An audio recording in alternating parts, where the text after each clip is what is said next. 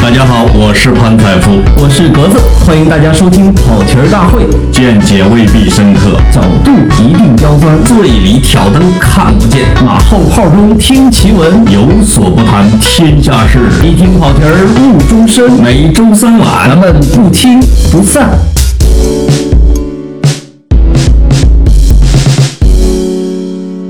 跑题大会的听众朋友，大家好，我是格子。我是潘采夫，啊，欢迎大家收听我们在喜马拉雅的这档节目啊！哎呦，这个 有没有感觉很官方、很商业？口播哈啊，口播。什么时候我们能口播点广告呢？哎呦，欢迎大家收听我们有小猪有小猪赞助赞助的免费赞助的。对，哎，潘总给点钱，免费赞助的节目，你可以免费，我不啊，我欠你的。哎，对对。等这十万块钱，等我们上市了，我就给你，我我就给你拨点儿。行嘞，哎呀，你是潘潘总，这个我觉得离上市不远，指日可待。呃，指年吧。对对对，这不能老指指腹为婚。哎呀，没有。呃，这期你是想聊点儿你小时候的事儿吗？呃，没有，就是我我那天跟老潘说啊，我说。呃，发生了一个让我觉得很不那个的事情。你看，我其实以前的时候很抵制谈家乡，很抵制谈自己，很抵制谈童年。你这说我的吗？我这天天童年家乡的。哎，不不不，我这个在说我的。我就是贩卖童年。我在说我的这个思想转变，以至于呢，我也很讨厌莫言，因为我觉得他写的完全就是我从小。你有没有发现我聊我们濮阳很吸粉儿？对，我们濮阳人现在啊，我说我这个自从上了岁数之后，真是。我不知道。当你开始聊家乡，你就已经过三十了。现在多大了？我没过三十，但是在在临近三十的时候，我发现我可能本身就有一个老灵魂啊。哦，这个是我跟很多三岁见老嘛，很多人不一样。对，就是按那个相声里边说的，我他妈五五岁长抬头纹了，上面写了个王是吧？对 对，没有我，所所以，我我觉得我可能提前衰老，就是我开始很去。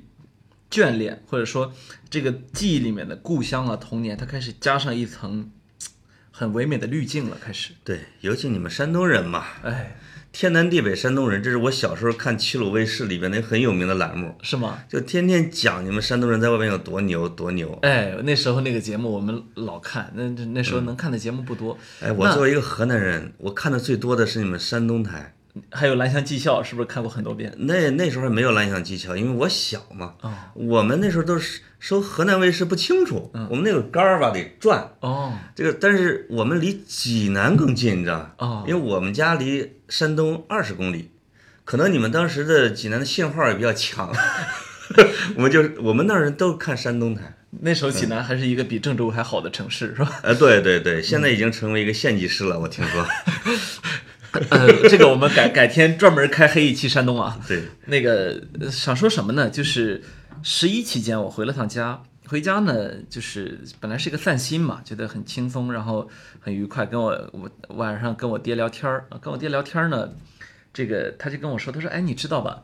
你的启蒙老师癌症晚期了。”我说：“哟，呃，多严重？”他说：“癌细胞扩散到了全身。”嗯嗯。呃，然后医院已经那个。就是送回家来了啊！那在农村嘛，你送回家来就意思很明显了。对。然后说，我说哟，那我得去看看他呀。他说，我也觉得你应该去看看他。对。我们爷俩就在那商议。你看，首先没法送吃的，因为他已经吃咽不下去了。是是是。其次，这个你说什么？你看，这个中国人跟西方人不一样，我们没有这种临终告别的传统。你比如我当时看乔布斯传。对，乔布斯临死之前就是把自己的朋友一个个的叫来，是的，然后 say goodbye，大家都很很坦然的面对生死生死这个问题。对对，甚至我们中国是这样，比如说你检测出癌症来，医医生不告诉你，是告诉你的家人，嗯，是吧？对。但西方他要敢这么做，他要有可能要被起诉的，是必须要明确的无误的告知本人。这可能确实是一个特殊的情况，因为我们家人也有得这种病的，当时也没告诉他，就是。我有有的农村人是坦然的，他是猜出来。有的农村人是坦然，但有的农村人是对这完全无法接受。如果你告诉他的时候，他就吓死了，他就崩溃了。对，而且这个当我的父亲得了癌症以后，作为在村子里面，我们也是我们家的一个长辈啊，就是我叫吉奶奶、吉奶奶的那种。对，本来关系是非常好，但是自从我父，而而且他们家因为全是闺女，我。我父亲非常孝顺，每次回去要给他们送很多东西。从我父亲得了病以后，他们家的大门就对我们家关上了，因为我那个奶奶怕传染。六七十岁，说我也想我的小啊，就说我父亲啊，嗯但是我怕呀，我特别怕都传给我们，就是在这都几十年代了，就是他们的脑海里面还想着，如果你靠近他，这就是一传染病。对，是，他就、他的孩子们怎么跟他讲就解决不了问题，因为他吓得一直哭。啊，最后那就是我父亲说，那我就不去你家了，意？识问题。对，所以，而且我也听说过有农村人一说你是这个癌症，自己就一个月，就是这样。就是人是呃，这个是对的，就是很多药物你最后发现是个安慰剂效应。对，就是说，你如果你相信这个药有用，那个药对你就有用；如果你觉得自己生活无望，一个感冒有可能都能把你弄死。对，人就是这样一个很奇怪的动物。那 OK，结果到第二天上午啊，十点，我我们就听到噩耗是吗？听听到哭声了。哦因为农村是这样，就是一旦有了丧事，需要以各种方式传递出去。对对对嗯，不同的村子的呃朋那个亲戚呢，需要有人去送专信，对对，家家门口呢要插上那个旗子，是，然后听到集体的哭声，哭声啊，就因为在农村没有高大的建筑，没错，一个哭声可以邻村都能听见的。对对对，啊，就是我们经常邻村哭，我们说就是哦，是哪一家的老人过去了，对都能知道的。然后就听见了，我就震惊了，因为我就很难以接受这个事实，你知道吗？就是我，我觉得我还年轻啊，嗯嗯，可是我的启蒙老师去世了，然后我完全无法接受，他才七十七十三岁嘛，嗯嗯。我就想，我就在家，正好在家嘛，我就回想起来我，我我上学啊，我们是在村子里的小学，呃，读的一年级和二年级，读这个一年级和二年级的时候呢，是在同一个教室里面，同一个人教所有的学科，就是他，这一到是教所有的年级嘛，还就是两个年级。一二年级，一二年级所有的孩子在一个教室里面，他对着左边讲一会儿，对着右边再讲一会儿，包括还可能还开什么体育课、音乐课什么之类的。那些他都不不开，啊，呃，他觉得好无聊，他不给开。是，我一到现在还记得，那我我你正常老师进去之后都应该是上课，然后班长喊起立，嗯然后坐下是吧？这个老师呢就是一口山东话，一进去上班，哦，其实不是工作的上班哈，哎对，上班里面的意哎哎思。就是班级嘛，对对对对，上班，然后然后我那时候是班长嘛，啊，我就是起立啊，然后老师好是吧？然后然后对，然后就坐下了，啊。没有老师好，没有。没有老师好，我们我们就没那么洋气，就很土气。对，上这两年学啊，我就记得一个，呃，有几个事儿印象很深。一个呢是他在我们小学一年级开始识字儿嘛，我这可能城市里面的是幼儿园就识字儿了，对那我们是一年级才开始识字儿的，啊，印象很深。他讲这个的，白勺的，我那天给二年级讲的时候，你们听见没有？哦所以我我对这个白勺这个的呀，啊，印象是极深。嗯还有几件事儿呢是，你看，首先呢，我我年龄不够，嗯但农村呢是人家是八岁上小学，我那时候啊，提前了两年上的小学，嗯正是这个老人收的我。要如果不是他收我，因为我我们家太忙，看不了我了，对，而且我太淘气，所以他这一点他特别好心收了我。但收了我之后，他也可能也有也面临很痛苦的时候。你是班里面年龄最小的吗？最小的，而且还当了班长，对，就是他任命的，对吧？哎，这属于，这就是属于你是他的红人儿，没有，我第一次考试就考了第一还是第二，忘记了。就是、在就是从上学开始，我们我们才检验了一下自己的智力，一般第一名当班长是一个农村惯例，哎，对传？统惯例。嗯其实我也没好好学习，然后天天闹，所以呢，他就他就又又有一个事儿给我印象很深，就嗯我们几个调皮的，就实在太调皮了。有一天，他忍无可忍的把我们三个都倒背着手啊。拿绳子绑在了教室后边，啊就三个人互相倒背着手，谁要转就得通知另外两个人，我得转一转。那么那你们是在那儿这个示众，还是说教育你们？在教育在教室后边也不算示众吧？哎，也不是在操场上哈。对对对，那真是生气到头了那个。关键的就是像这样的过程啊，就很温馨，你知道吗？哦一回家跟家里人说，家里人也很开心。然后因为那时候我 就绑起来了啊那。时候我小嘛，对我就是我每天回家讲的所有的事儿，对他家里人来说都是段子，你知道吗？对，他觉得这老师就像一个长辈在跟你做游戏。对，真好玩啊！啊所以后来我到现在发现，我跟我爸妈回家聊天，他们说起我这么多年的成长经历的时候，全部都是那种就是嗯怎怎么调皮，被老师虐的整了一啊顿啊，有一天在外面跟人打架，被人摁在底下揍了一顿啊，什么都是这种事儿。他一般在这种讲这种你稍微糗点的事的时候，取得大家的共同欢乐嘛，对吧？对对对，为了娱乐，那你这个老师肯定是用山东话，对吧？没错。有没有什么经典的他讲课的时候的一些什么，你给给我们学一下呢？我一点儿印象都没了。我为什么一点儿印象都没了？我那天就是因为我在家，我详细的回忆跟他的过往嘛。啊，你看，在村儿里面呢，他其实还是我的一个长辈，我得我得叫他叫四大爷，啊四大爷。嗯，那这个这个四大爷呢，他就属于你看我他我他就在我在这个教师身份和我的长辈身份之间就就切换啊。对，所以自从离开了学校之后，呃，离开了他的班级之后，我就重新又开始叫他四大爷啊，就是又不叫老师了。所以这嗯些年，这种感觉对我来说很奇怪。对，那既是师又是亲，对吧？对天地君亲师占两个，哎，嗯，那呃，同与此同时呢，我爸那天还跟跟我说，他说这是你启蒙老师。你知道我从来没有从这个维度去考虑过我们的关系，嗯因为对我来说，我觉得就是他确实是老师，是我第一个老师，但是对他是我启蒙老师，然后我就在想，启蒙我是怎么被启蒙的呢？我我一点印象都没有了。对，在更早一点叫开蒙，是吧？哎对这个私塾先生给你开蒙了。没错，那后来这个村儿里面叫启蒙，就基本上从你开始接受文化，对吧？对那你你那这个我觉得这个很重要性还是非常强的。对，就是我我现在想呢，我其实是一个非常非常热爱文字的人。嗯我我无论是阅读还是写作，都是特别特别热爱的。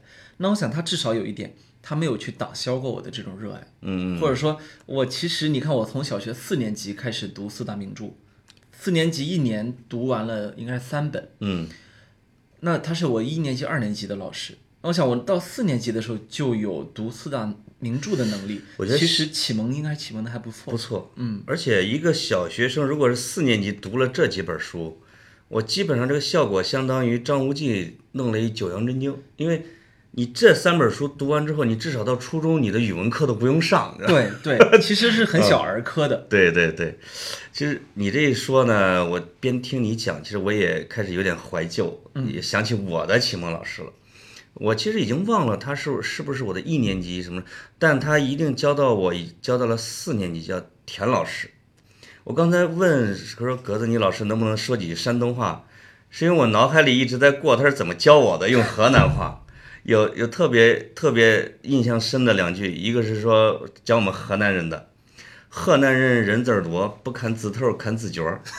就你知道这个什么意思啊？我知道知道。就是他说他经常会问我们这个字是怎么读，嗯，比如说 一个木头的木加上一个可可以的可，对吧？哎，你读啥？我们不知道。读木还是读可吧？对，他说那杜科呀。这河南人认字儿多，不看字头看字脚儿啊，哎要猜的。没错。另外还有一句话，他教了一个字，叫碧绿的碧。这个这应该就不是一年级的了，至少得二三年级的时候，因为他一直教我，他就教他就是给那给给那首歌口诀儿，叫王公子拜小姐坐在石头上说话嘞。你看那个 B 啊，哦王公子和白小姐俩人坐石头上说话呢，就是个 B。哎呦，他这个很像新东方的老师。对哎，就说他应该是一个很好的语文老师，对而且我对他的印象是什么呢？他的这个田老师的右手食指是 被，可能是我觉得啊，是做那被那个炸东西的时候给切掉了一截儿，长成一个后来因为一直拿粉笔写东西，就长得很圆润，就是完全看不出任何伤痕，就特别圆。每次捏着粉笔在那写的时候，我们所有孩子都盯着想他这个手到底发生了什么。后来在读《射雕英雄传》这个九指神丐洪七公的时候，明白了，我说这个贪吃，自己切了。所以这个这种小时候老师给你带来的这种印象，以及未来的影响，比如说我也搞文字，也有可能也他给我植入了一种兴趣，对这种东西，对吧？嗯也许那是润物细无声的，我们也想不起来是哪个瞬间。对，但是总而言之，假如心里有一点点对这个事情的爱的话，没被打消。是，我是我是觉得我完全没有被打消过，从来没有一个老师老师去打击过我对文字的热爱，直到上了初二，上了初中二年级之后，那个语文老师啊，他是一个当年。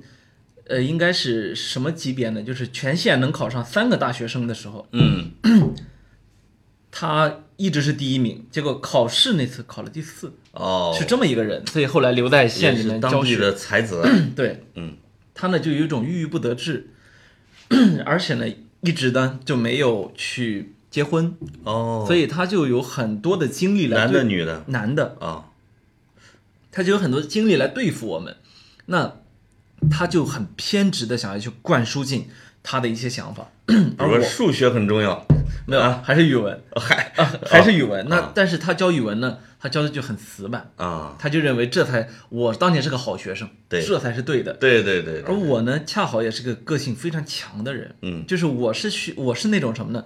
我所有的经历过的语文老师都有一个共同特点，就是就是就是很哄着我的这个兴趣。啊，那这个我后面可以再谈。那他就非得让我这样，这个他就是说要规定好一哎二三，对但实际上他当时的文化或者文字水平吧，也未必有你当时的高，我我是这么想的。结果呢，你肯定是这么想的，当时对吧？对，结果呢，我跟他爆发了我跟老师有史以来最严重的冲突，嗯，最严重的一次把老师打了一顿，没有，他在他在课堂上打我，我冲他吐了一口唾沫。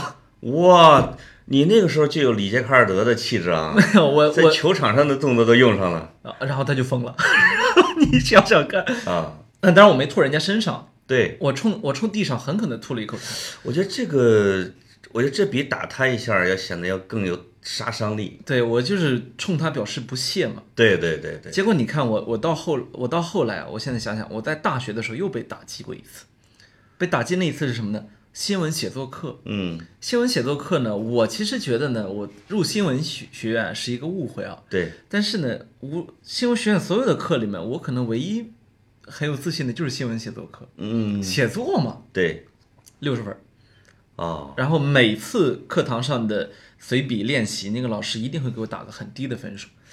那你有没有现在有没有反过来想一下，说老师觉得你是个可造之才啊？没有，我就先先压一下你的傲气 啊。这个就像温格老师就是对像阿内尔卡这种球员似的，我先修理修理你，实际上是对你内心寄予厚望。另外说，我是不是能把你收了，对吧？你这个让我想起来什么呢？就是是我们在广电课上有个学生拍的作业，大光圈，嗯远远的，就是把，比如说拍你的脸吧，是模糊的，模糊的，模糊的，模糊的，对吧？对啊一慢慢清晰，慢慢清晰。最最终理想的结果应该是清晰了，对吧？对那哥们儿就拍了个模糊的，模糊的。啊，这个我为什么说这个？就是那个老师，假如他很重视我，对最最终应该有一个终极的教最后训。要有一个啪一下，最后啊，没有啊，只有升华的过程从从头到尾，我们的关系就是给我打了低分。哦。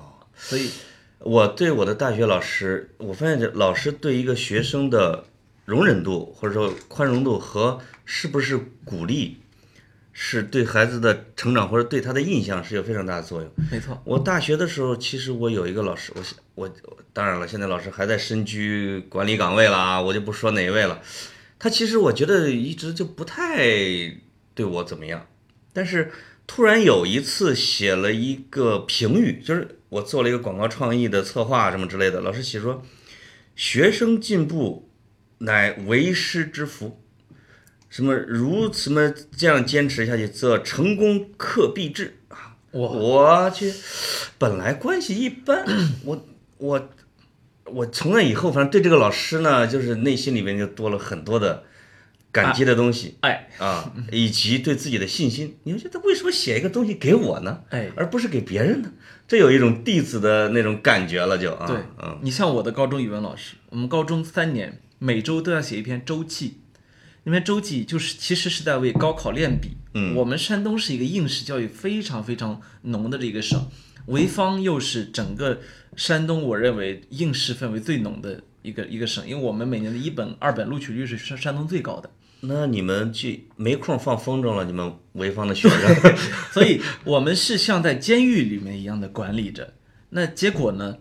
我们每周的这个练随笔啊、周记啊，所有同学都是写成高考作文，啊，只有我，只有我是真的在写杂文的。嗯，我写了三年的杂文。为什么我能写三年的杂文？是因为他每一篇都在后面长长的批语表扬。比你写的还多，然后评语比屁啊！有有时候我们语文课上的放松活动就是让我念我的文章范文文文章啊，然后念这个文章呢，不是为了让大家学习，是为了让大家欣赏。嗯嗯，那对这对一个孩子的心灵鼓励，这个鼓励哈，无可限量。没错，有可能他才是你的新闻学启蒙老师，对吧？其其呃，我其实对于新闻写作没什么兴趣的。你看我在媒体从实习到工作，我从来没有在任何一家媒体被人评价说我业务能力不行。我我从我从来都对吧？那这这是一个底线嘛？我觉得你作为一个热爱文字的人，但是我对于新闻写作，我是还真瞧不太上。当工作吧，对吧？对，它是啊它是真正儿八经是一份工作。对，我们可以去完成八十分、九十分，但是你说这就是我的高度，我我打心眼里不认可。是。嗯，那我其实有一个有意思的一个话题哈，就是你从小到大，尤其是小学，除了把你们捆起来，老师有没有打过你？打学习第一的也要打吗？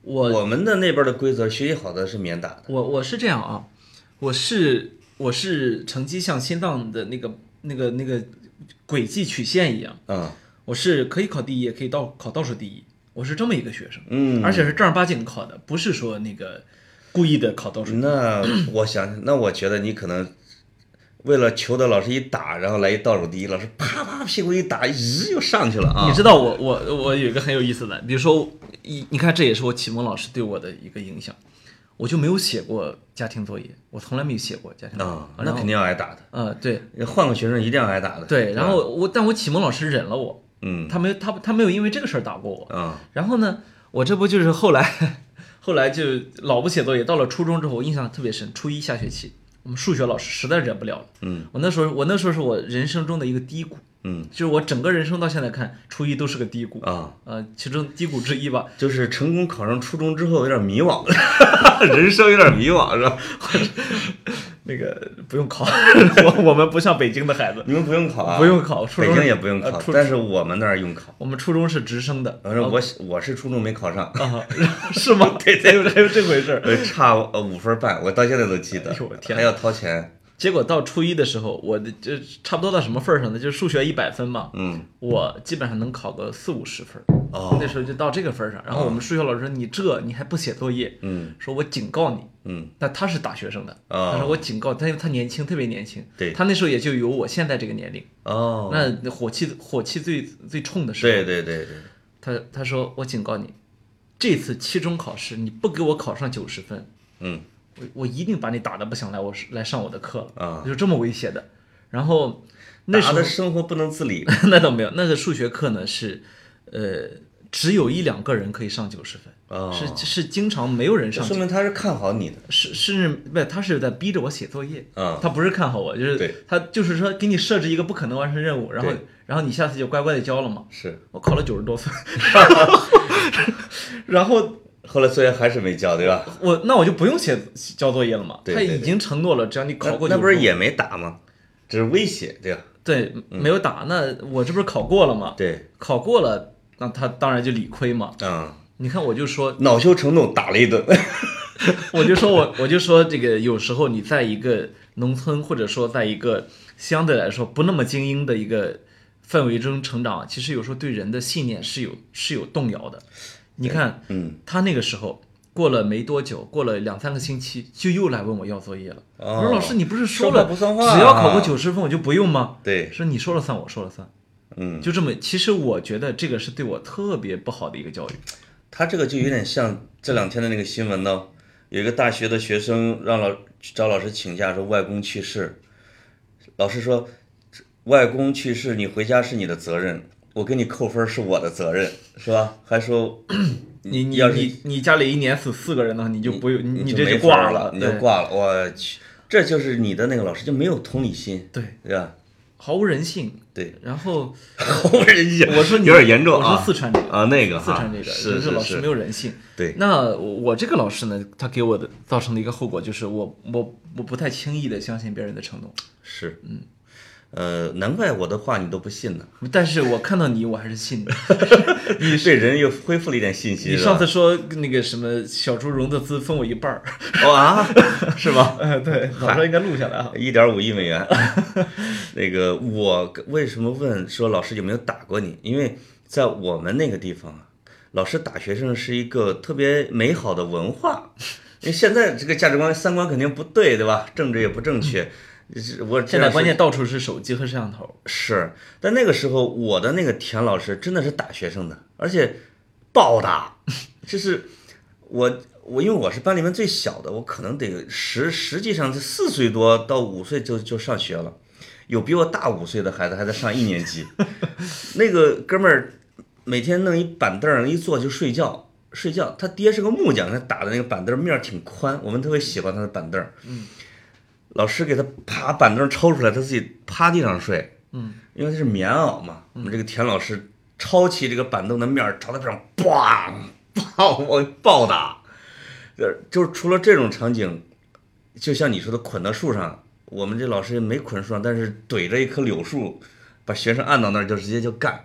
但是打的这学生根本就不在乎，因为他在家里边天天被自己老爸揍。我就眼看着我的一个同学被他爸拽着两条腿往柳树上摔，你知道，柳树是非常粗的那种柳树。我的天哪！我们经常说你们的屎都造出来了，这就是这就恨不得把孩子打晕。那学生呢手里还攥着一个小锯条，直接把我这个田老师的手都给戳破了。田老师当时就气的就恨不得就哇，我们在旁边就围观怎么打，其实一点都不害怕，因为他不打我，因为我爸爸是老师。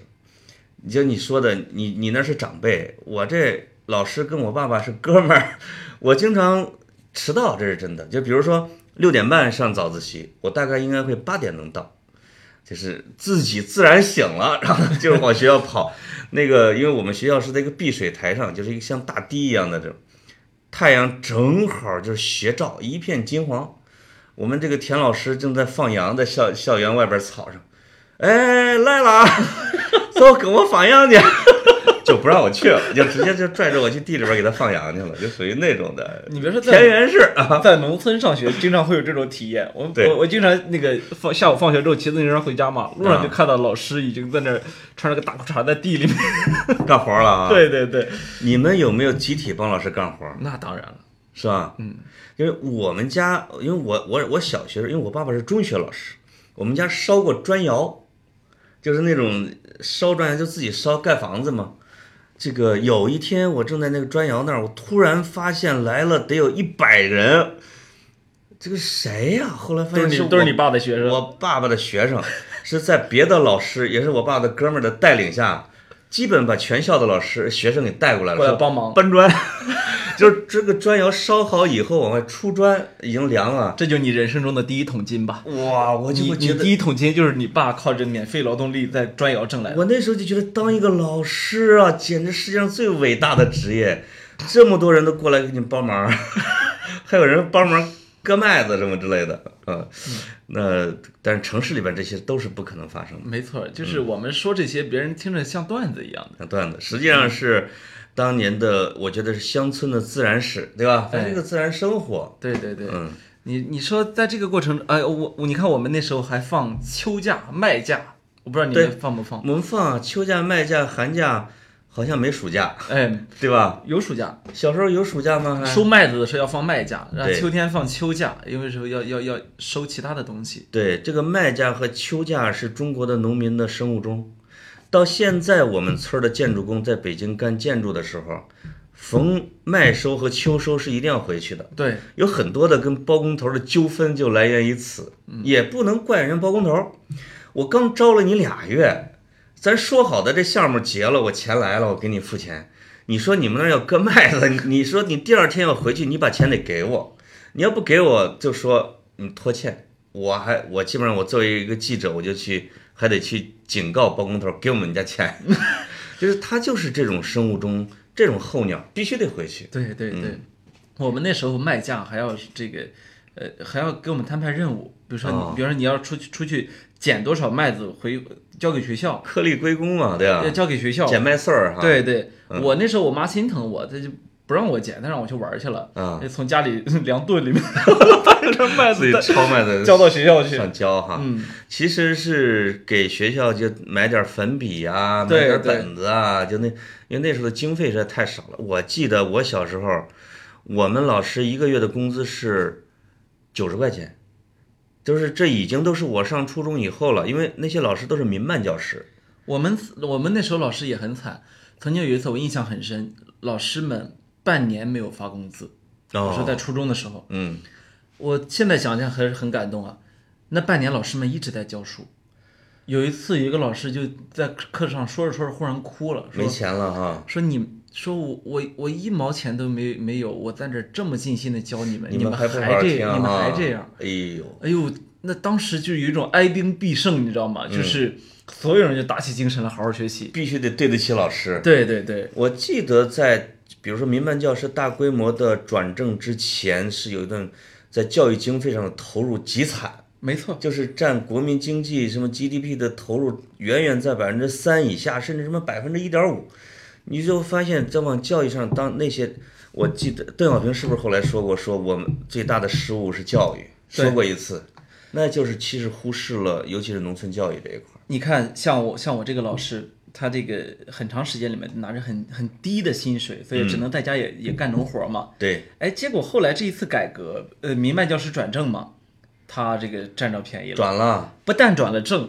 他还是个校长，因为我们村小就他一个人，所以他是校长，校长拿了校长的退休金。我有一个四爷爷，就跟我们家发现这爷爷也多哈，另外老师也多，他当了很多年的校长，从来没转正过。这就跟农村的教育体制，不知道你听说有公办教师，有民办教师，有还有村办代教，听说过吗？嗯，因为民办教师是要在教育股和教育局备案的，对，村办代教是村集体说我们招募你来弄。我说的那个九十常年九十块钱就是代教，哦，连没有转正的机会，一辈子也没有说医疗福利。你的这个老师好的一点是，我相信他在看病的时候已经是公费医疗了，对对对，这点解决了他一个大问题。而且他的退休金是非常高的，啊，呃，在农村呢已经完全是绰绰有余，应该在两三千块钱了。呃，是是这个数额的可能两倍还不止。